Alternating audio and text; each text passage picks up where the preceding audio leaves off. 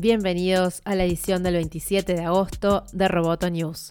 Este podcast es presentado por Antel Arena, el mayor centro de espectáculos con estacionamiento vigilado. Antel Arena, la emoción es de todos. Soy Natalia Arralde y vamos directamente a las noticias.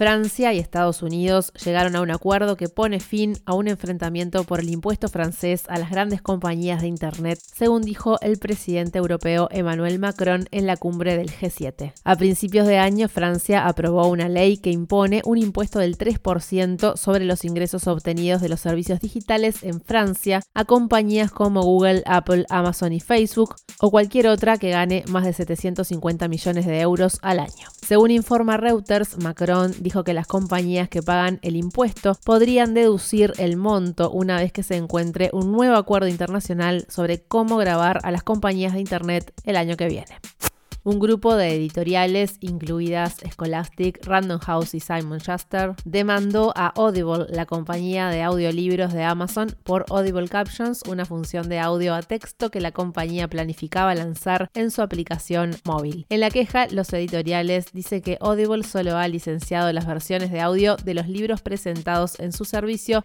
no las versiones de texto. También alegan que Audible les informó que las transcripciones generadas por máquina de Audible Captions pueden tener errores de hasta 6%, lo que según Bloomberg podría representar hasta 18 páginas de un libro de 300. Lobos en las paredes de Fable Studio, una adaptación en realidad virtual de un libro infantil de Neil Gaiman, acaba de ganar un premio Emmy por su sobresaliente innovación en medios interactivos. La historia utiliza lentes de realidad virtual y controladores de movimiento portátiles para que el jugador interprete el papel de amigo imaginario de Lucy, de 8 años, mientras investigan la fuente de ruidos extraños en su casa. Lucy es un personaje que ahora se conoce como ser virtual el cofundador de Fable, Edward Sachi, subrayó que este es el primer proyecto de seres virtuales que gana un Emmy y los definió como personajes digitales con los que se puede construir una relación bidireccional. Roboto News es parte de Dopcast. Te invitamos a seguirnos en www.amenazaroboto.com, arroba amenazaroboto y facebook.com barra amenazaroboto. Roboto News fue presentado por Antel. Hasta la próxima. Roboto, News, Periodismo, Tech.